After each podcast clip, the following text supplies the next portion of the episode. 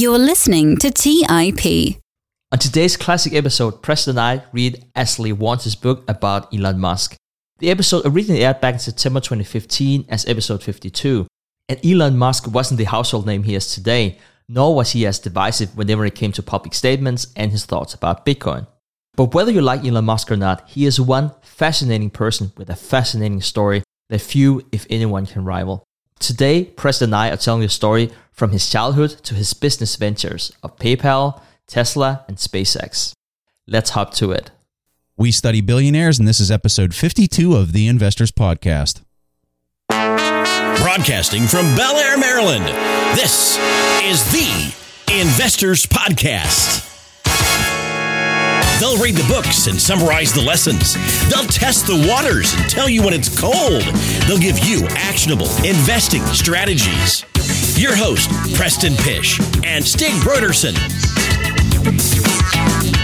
Hey, how's everybody doing out there? This is Preston Pysh, and I'm your host for the Investors Podcast. And as usual, I'm accompanied by Stig Brodersen out in Denmark. And I'll tell you what, folks, um, we've got another fun one for you, and we're going to be talking about Elon Musk today. Uh, we read this book by Ashlee Vance, and the name of the book is Elon Musk, and the subtitle is Tesla, SpaceX, and the Quest for a Fantastic Future. And this was a very, very interesting read. I didn't know really that much about Elon Musk. I'm curious to know your initial thoughts, Stig, um, when yeah. you first opened this up. Yeah, I actually didn't know too much about Elon. I think I kept hearing about him uh, actually from the very first book, Preston, that we had, uh, Peter Thiel's From Zero to One. And Elon Musk was always, you know, that other dude. But really, you know, the more I heard about Elon Musk, you know, from different articles and other people, the more interested I, I got in him. So I thoroughly enjoyed this book. It was very entertaining, and I think that that's something that a lot of people are going to really enjoy about the book. Is is this is one that you're not going to really want to put down. Like any uh, biography, it really kind of starts off with uh, talking about his roots and a little bit about his family, it starts off with uh, talking about his grandfather, who originally lived in Canada and then he moved to uh, South Africa, uh, which everyone attributes to where uh, Elon Musk is is from. But his his grandfather was this crazy adventurer who would hop in a plane and fly to Australia on a private plane. Uh, and do kind of odd things like that. They were kind of all over the place. There's some really interesting stories about kind of the lineage and what the author really takes away from that discussion is that he really gets his roots for high risk and taking on these enormous challenges really from those roots of his family. Something else that was mentioned was his father. So I guess his father is a very, very talented engineer, but uh, has a very difficult personality uh, to get along with. In fact, Elon doesn't even recommend people to meet his father because he thinks that he's just kind of a mean person. so that was kind of an interesting discussion as well. And I, I found some of the, the aspects of that being ironic as you look at the way Elon is with maybe some of his employees and his hardcore work ethic and how some of those fa- some of those traits, I guess, have come out in his own personality, even though he might not really realize that. So I found that a little ironic and, and quite interesting as you kind of look at both of their characters and their personalities. Yeah, I don't know because we listened uh, to to quite a few books about billionaires, and one thing I hear again and again is that they have this really rough childhood. And to be honest, I'm I'm not talking about like Elon Musk in particular, but I don't don't know always if that's really the case. I also kind of think that we want to to be a part of this story where you know this is a guy who came from the toughest neighborhood and now he's a billionaire and that is through hard work and passion. I, I kind of felt like the, the author was was trying to put that angle on the story and like attribute a lot of this to his uh, to his childhood. I don't know how you if you saw it the same way preston. Yeah maybe a little bit. I some of the stories were interesting though. Like uh, whenever he was uh, in elementary school or like high school, uh, the kids picked on him a lot. Actually, in in high school, he got beat up a few times where you know he had a bloody nose. They tell some of those kind of stories. So I don't really know how much of that was pontificated or how much of it was maybe underemphasized. It's a little hard to say, but he does tell stories like that. Uh, the one thing that I thought was really neat uh, about some of the childhood stories was he went back and talked to some of the kids that went to school with him, and all of them were very surprised and kind of flabbergasted that Musk became the person that he did. They they all like, well, he was exceptionally smart, very smart kid, but we never saw him being, you know, this emerging, you know, global technology uh, giant in the future. They they just didn't see it coming. But he definitely had a quirky personality. Yeah, one thing I, I found really interesting was that he was only 17 when he just traveled to Canada. It was I think he had some relatives up there that weren't there by the way, but he was like 17 and he just got on a plane and he wanted to discover the world. And I guess that really said something about him as as a person already uh, at the age 17. He really didn't have any money. He really didn't have any plan. So I, I kind of like that whole immigrant story fighting against the odds and everything. Uh, one of the key points that I felt was really uh, important to highlight about his childhood was his desire to read. They they talk about in the book how he had pretty much gone to the local public library and almost had read every single book inside of that library. Uh, they described his character as if you saw Elon Musk at any given point in time, he probably had a book in his hand and he was reading it.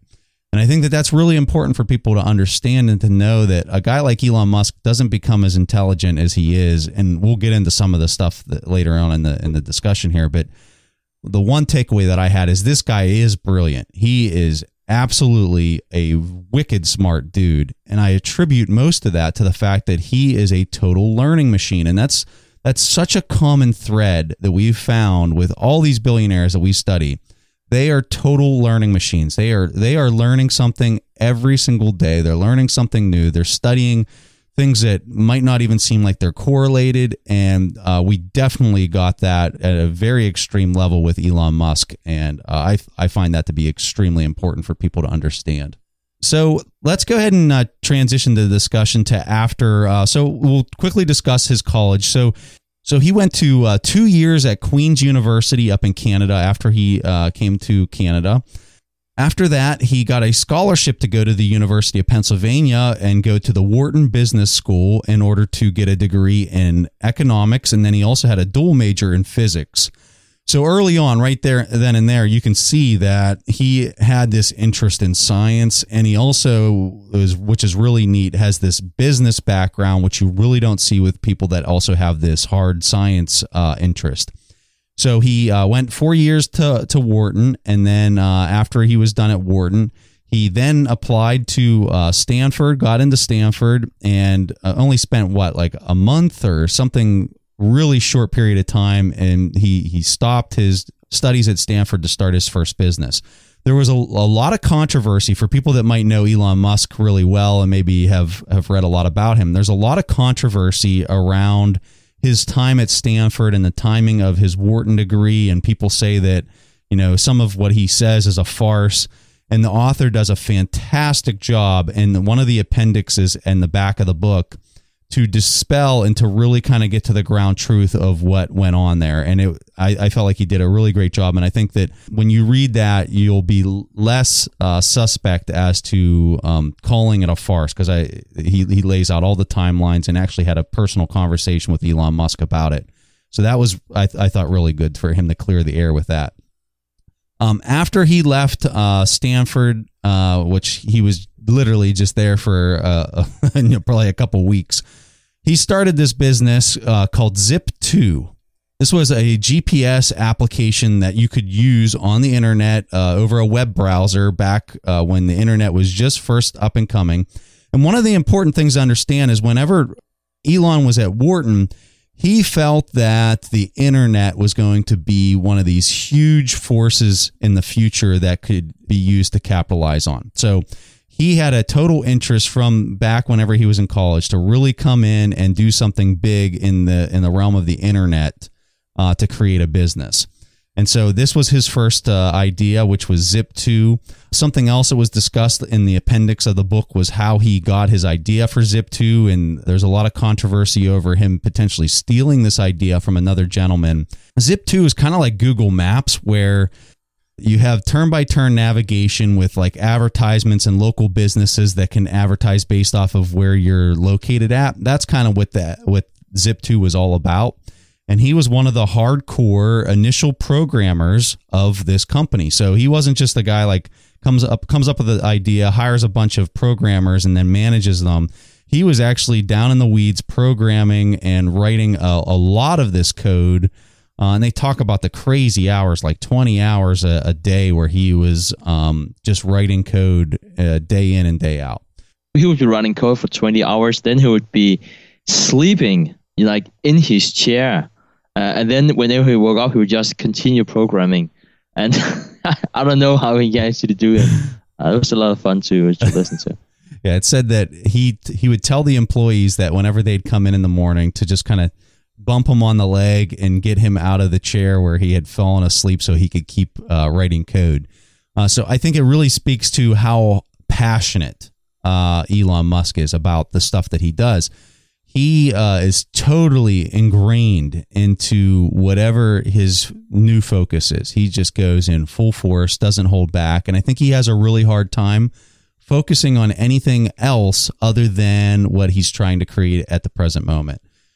So in the end, Elon sold Zip2 to another company, and I believe his cut of what he came out with was around $22 million. So uh, a really great first venture. I want to say he was around the age of what would you say, Stig? Like 26, 27 at this point? Yeah, he was not that old. Yeah, he was in his 20s. Uh, and so after that, he uh, had this idea to uh, start an internet payment company, and he really wanted to disrupt banks. Last week, we read the uh, the book about Mark Cuban, and I just found this really, really interesting because Mark Cuban said that after he sold his first company, he was just looking to uh, you know party and have a good time and you know, enjoy his money. Uh, now that didn't end up to to be you know whatever he he chose to do. He did something else, but that was not the story of Elon Musk. It's not like Mark Cuban didn't have a lot of drive. But I think that when you see someone like Mark Cuban, hear his story, you, you got to kind of the impression that this is a guy who likes to have a good time, and the good times is definitely one of the most important part about what he is. Whereas someone like Elon Musk, you really get the impression that he wants to change the world. The the money that he has accumulated, that's kind of a byproduct of what he's doing. Whereas for someone like Mark Cuban, it's it's probably has been one of the goals uh, along the way, just to have a more convenient lifestyle. And I think some of that changed whenever he was running Zip2. It talked a, a lot about the fight over the equity, the fight over really kind of like how he was capturing funding. And I think for him early on in his early 20s or mid 20s, really, he gained this appreciation for how easy it is to go out and find good funding and, and find millions of dollars if you have good ideas and you are creating, you know, initial products. I think he found that to be easy. And so I also feel like because he had that opinion, he really felt like he could maybe take large risks and always be able to find himself back on his feet again because he was able to find funding and create new products, new services, new businesses in the future. And so he, he he's this huge risk taker and he was willing to take this, you know, 22 million dollars that he just got from this the sale of his first company and throw it, you know, a lot of it right back into the next company, which was X.com. And this was this internet online uh, payment company. What his his goal was to change the banking industry. That's what he wanted to do. He wanted an internet bank. You know, he felt like there was so much frictional cost in traditional banking. And we got to remember, he has an economics degree from Wharton, so he understands banking really well. And this was his attempt to go ahead and change that. Now, the other thing that was happening at the time was uh, a company called PayPal. So both of them were creating a very similar product. And Peter's, so Peter Thiel was the PayPal guy. And then you got Elon Musk, who was X.com. Both of these companies were very similar in nature. And so they're going toe to toe with each other and basically fighting for market share. And they realized, hey, if we team up, we're not going to devour each other. And so they merged together. And that's where Peter Thiel and Elon Musk and Reid Hoffman and all these guys kind of formed together and, and became the PayPal Mafia. So that business does really well. Uh, it, it was really interesting to, to hear some of the insider discussions on how Musk was basically taken out of the CEO position and Peter Thiel kind of came in took the X.com name out, pretty much used the PayPal name. They had the thing going on with eBay at the time. And that whole discussion of how all that took place was really fascinating. And I think for people that are interested in knowing how all that went down, I think the author did a fantastic job uh, laying that out. Let's take a quick break and hear from today's sponsors.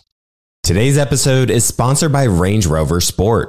Range Rover leads by example with their dynamic design that rises to the occasion. It's got powerful on road performance and commanding all terrain capabilities, coupled with signature Range Rover refinement. The third generation Range Rover Sport is the most desirable, advanced, and dynamically capable one yet, redefining sporting luxury. It's got advanced cabin technologies such as active noise cancellation and cabin air purification, offering next level comfort and refinement. The purposeful cockpit light driving position sets the tone for a focused interior that promotes exhilarating driver engagement. Award winning Pivi Pro infotainment is at the heart of the experience and provides intuitive control of the vehicle systems. You can enjoy a dynamic drive and total comfort with optional 22 way adjustable, heated, and ventilated electric memory front seats with massage function. Design your Range Rover Sport at LandRoverUSA.com. That's LandRoverUSA.com. Have you ever wondered if there's an AI tool like ChatGPT specifically built for the stock market? A tool that not only aids you in your research and analysis process, but also allows for dynamic discussions? Today, I want to share such a tool with you called Meyka. Meyka is the AI powered stock research assistant now enhanced with real time stock data. Meyka does a lot of the heavy lifting of sifting through financial statements and company data and delivers it to you nearly instantaneously. And the best part is that it's 100% free. Try it out today and ask Meyka questions like What is the financial health of Microsoft? How much cash does Copart hold on its balance sheet? What is the return on invested capital of Adobe or millions of other prompts? Check it out today for free at Meyka.com. That's M E Y K A.com. The Holy Grail of Investing, the new book by Tony Robbins and co written by investing legend Christopher Zook, reveals the secrets of alternative investments like private equity, venture capital, energy, real estate, sports franchises, and more. It features exclusive insights from investing titans who collectively manage more than $500 billion, including Robert F. Smith, Vinod Khosla, Michael B. Kim, and many others.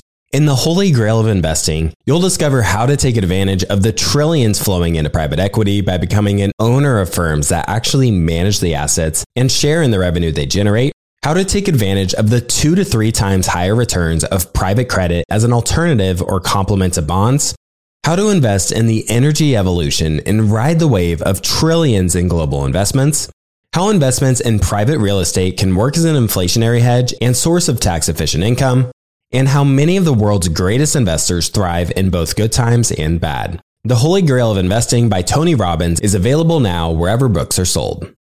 All right, back to the show. Yeah, I would really uh, recommend if anyone's interested in, in what happened with PayPal to read both from Zero to One and also the Elon Musk book because even though you might be thinking it should be the same story that's told, it's definitely not the same story.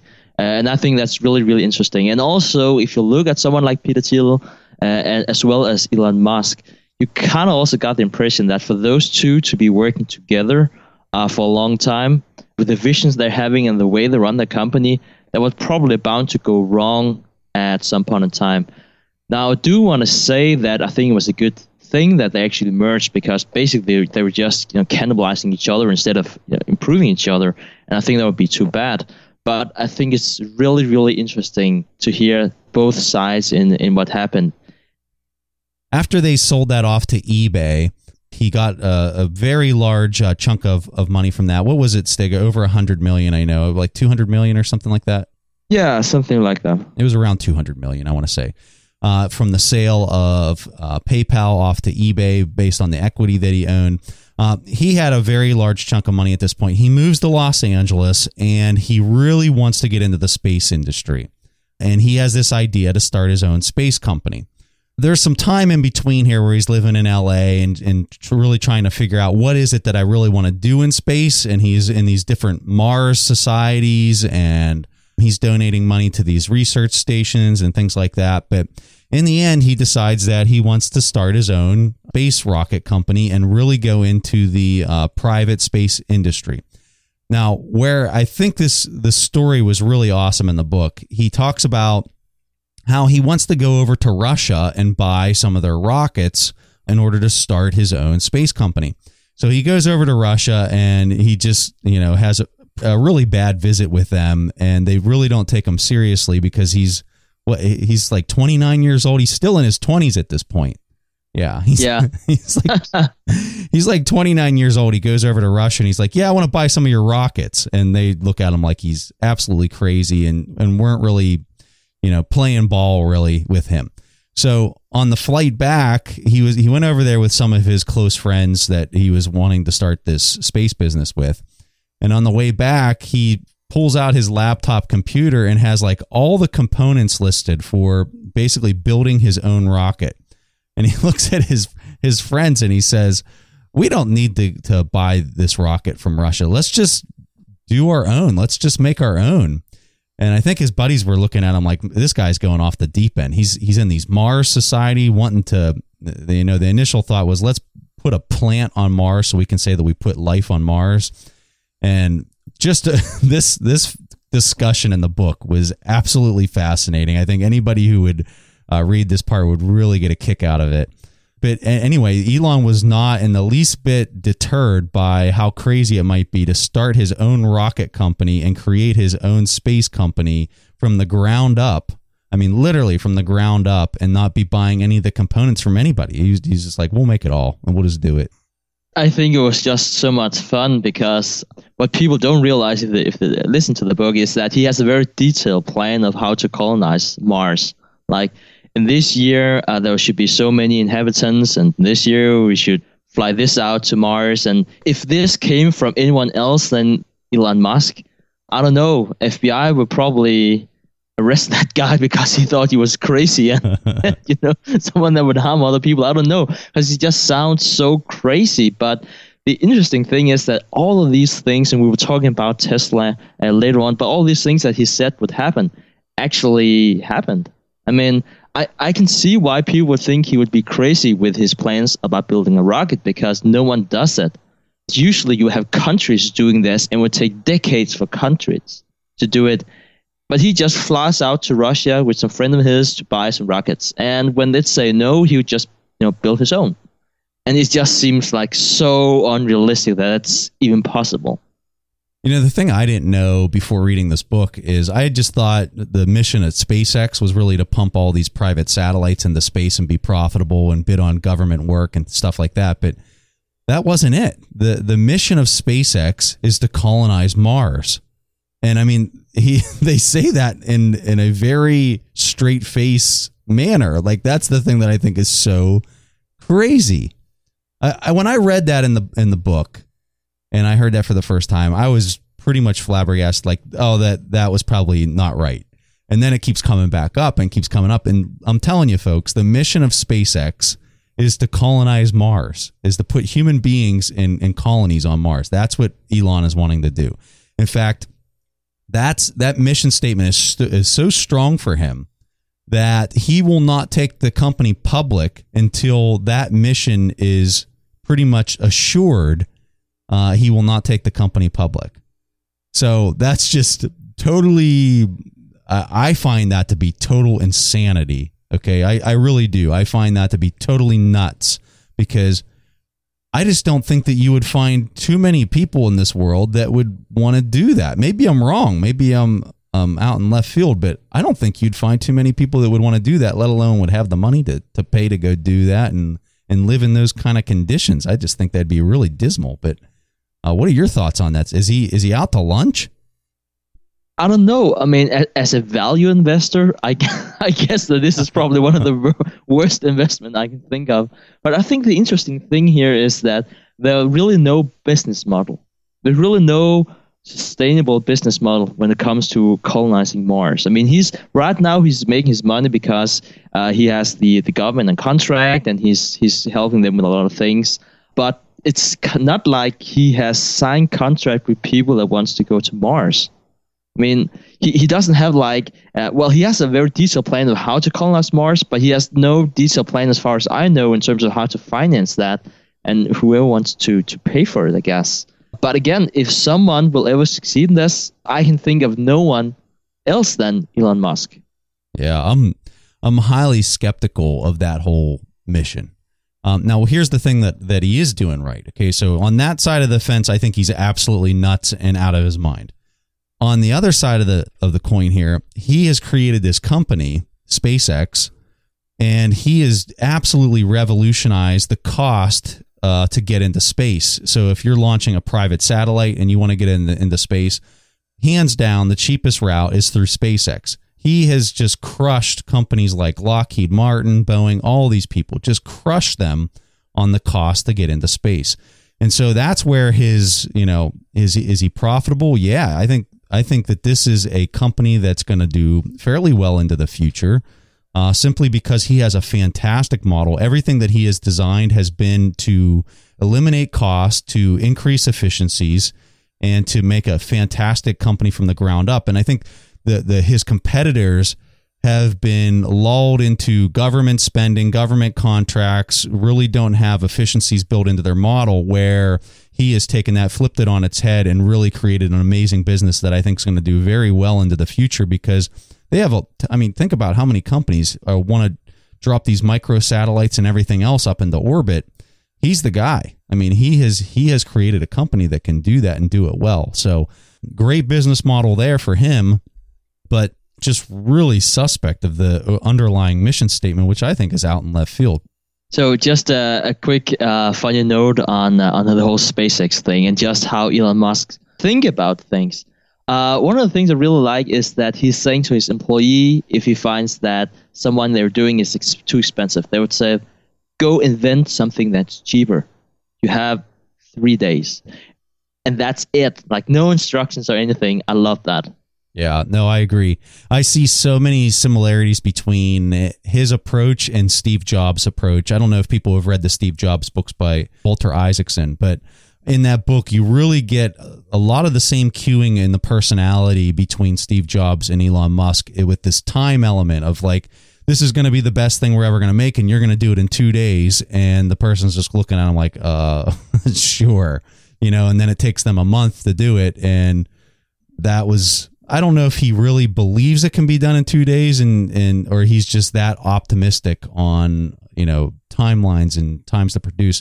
It was an interesting discussion in the book where they were talking about how a lot of the subcontractors that work for SpaceX and Tesla, Elon would be pro- promising these deliverable dates that were just grossly optimistic and how that would be just really kind of bad for the business and not in the in the realm of reality uh, so that was a kind of an interesting discussion.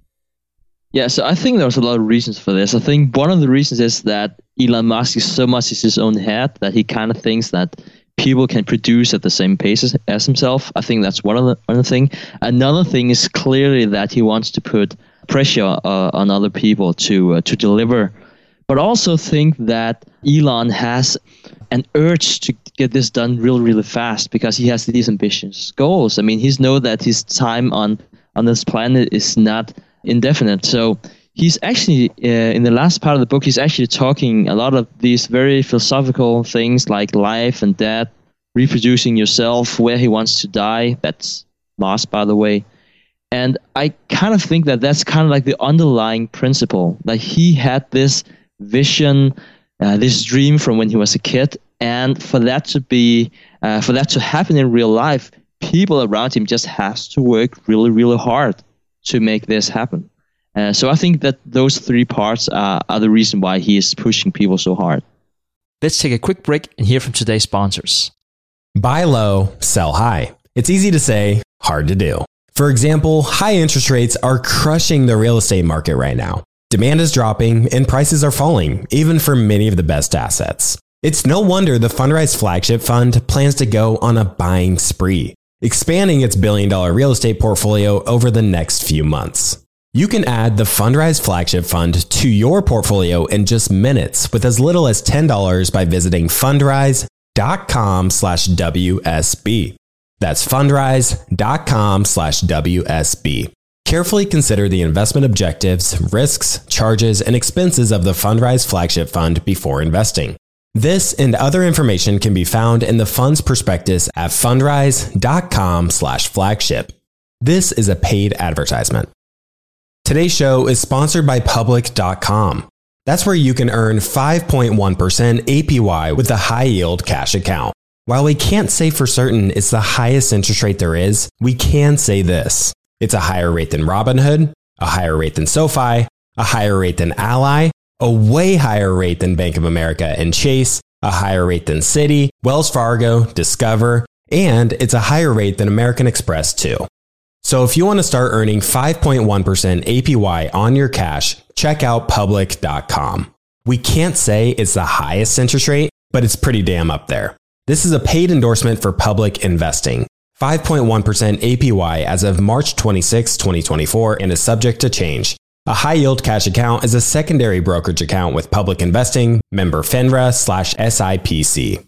Funds from this account are automatically deposited into partner banks where they earn a variable interest and are eligible for FDIC insurance. Neither public investing nor any of its affiliates is a bank. US only.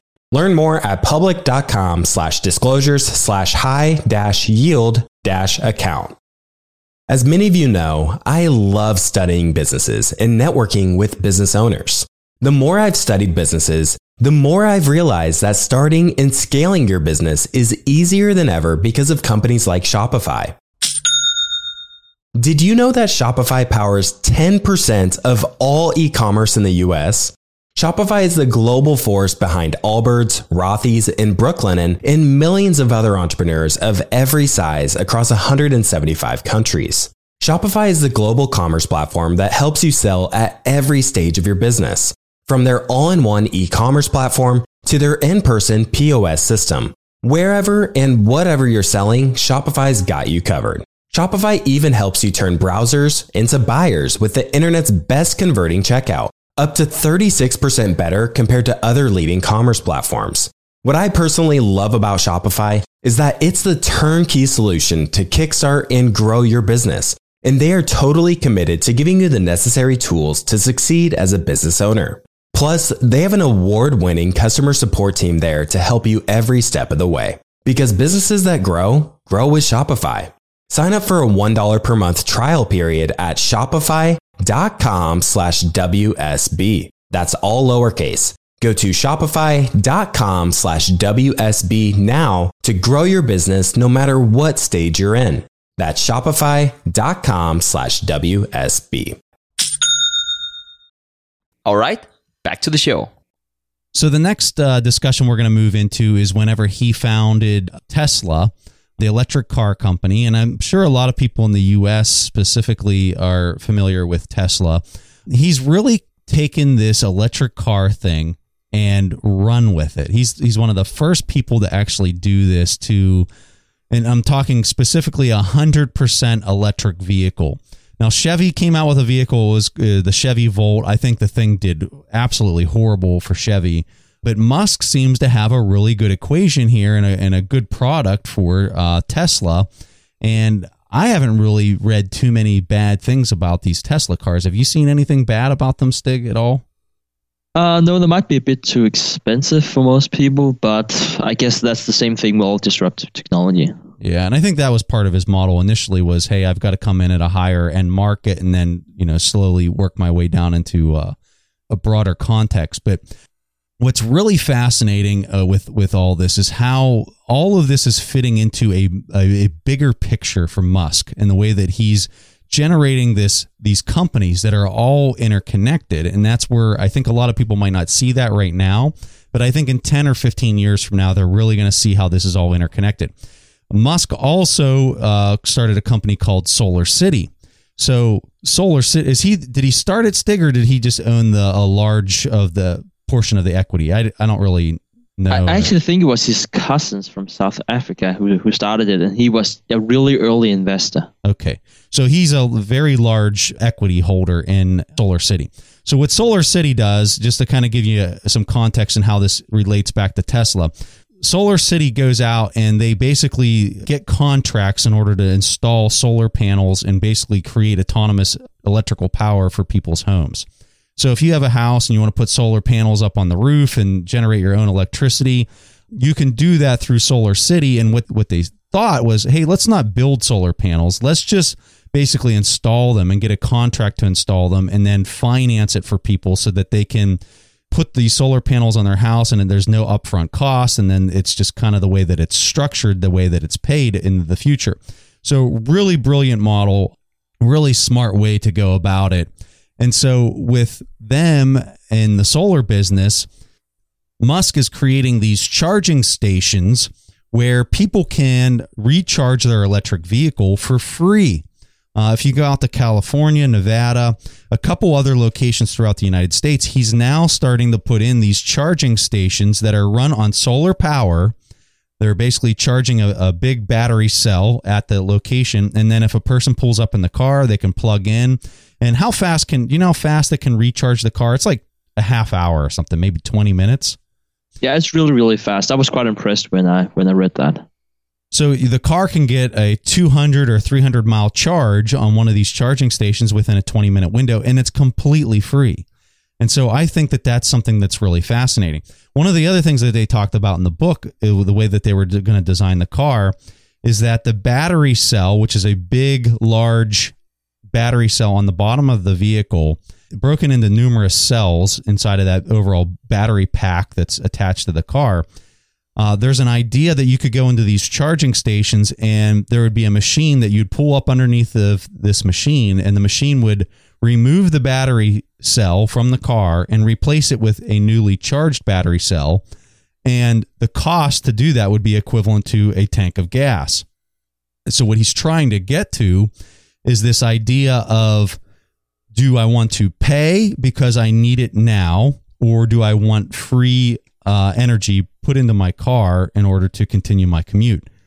And just an amazing discussion and uh, approach. And this is what I really like about Musk is he just takes common knowledge of well, you got to have gas in a car. That's pretty much the only way you can you can commute across the country.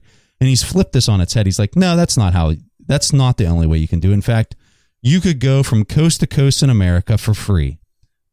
that's that's how big and we we just did the book on the magic of thinking big. That's how big this guy thinks. He will take something and say, "Oh, well, not only could I reduce the cost, but I could make it completely free." That's how big he thinks. And I think that that's awesome. I think that more people need to think like that and to go after these big ideas and take it to the extreme because if he shoots for that and he ends up, you know, it only costs a hundred bucks to go across the country, well, that's that's leaps and bounds from where we're at right now.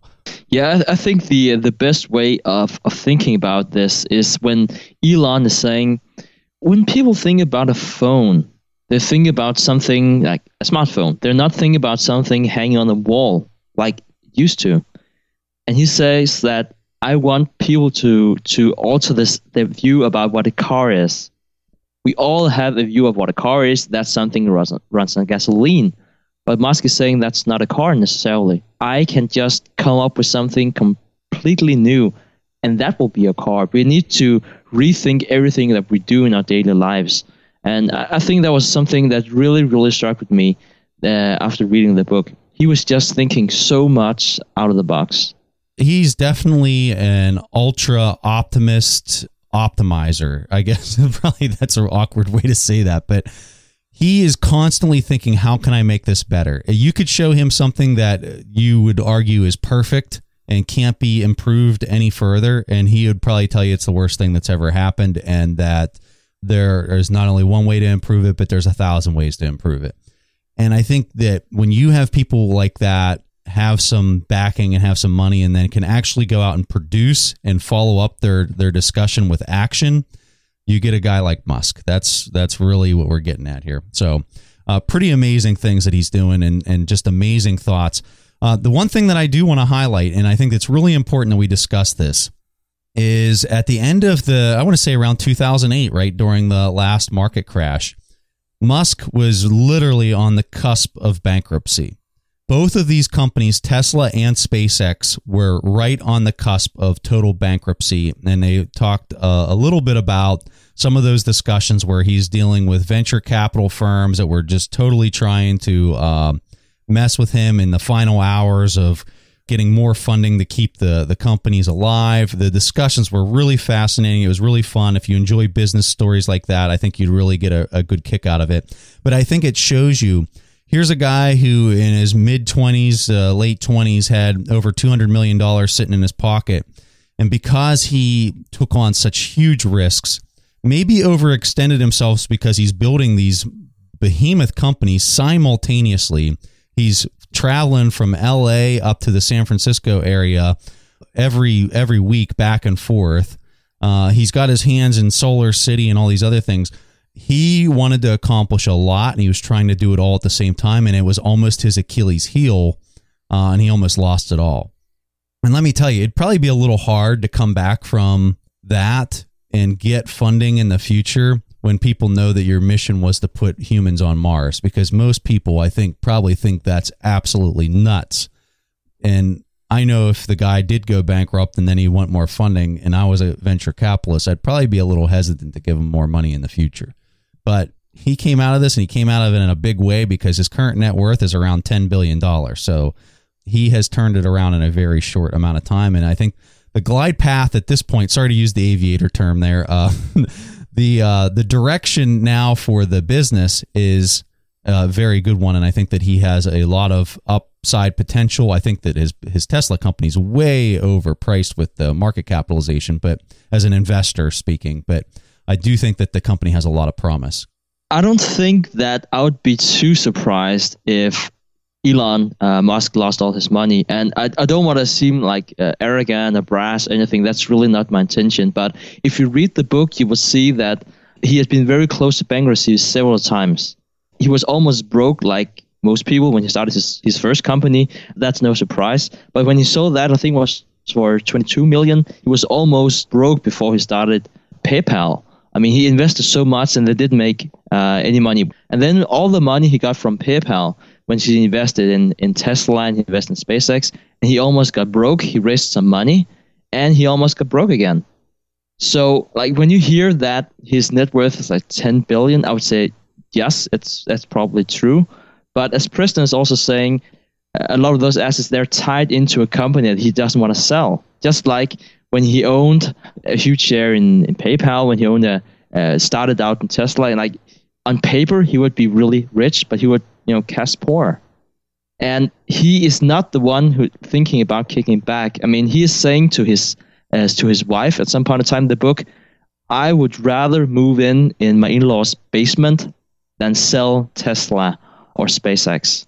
I just want to mention that because that really shows his drive and how much risk he's he's willing to take. And I think that lack of risk aversion that will either allow him to do great things, even greater things that he has uh, accomplished so far. But there's also the risk that he might lose all of it because he's always he always seems to be on the edge of doing either a giant breakthrough or a complete bust.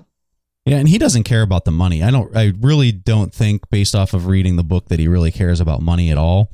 I think the thing he cares about is changing the direction of of mankind is really what he's after. He wants to make big changes in a drastic way, and that's really what what gets him excited. It's not the the money piece of it at all. I, the one thing I wanted to really throw out there with the the discussion of when he almost went through bankruptcy was how close he is to Larry Page and Google. So he had a pre-negotiated contract that if things did go down and he basically lost control because it went through bankruptcy, that there was some type of precondition that he would sell at the in the final hours to Larry Page at a pre-discussed price and whatever of Tesla off to Google. So I think that there's very close ties to both of these companies to Google, and I think that's something that people can really pay close attention to because Google's just flush with cash, so they're able to you know acquire something like this. And what the reason Musk really wanted that is because he was going to be able to still keep the mission statement in place for the companies if that would actually happen, and he'd be able to stay on as the CEO and run the business uh, just a very quick uh, anecdote on this, Preston. I seem to love that apparently the author interviewed Larry Page And Larry Page says, Yeah, so Elon is kind of a funny guy. Sometimes he would call me up and say, I'm not really sure I have a place to, to crash tonight. Can I just drop by like in a few hours?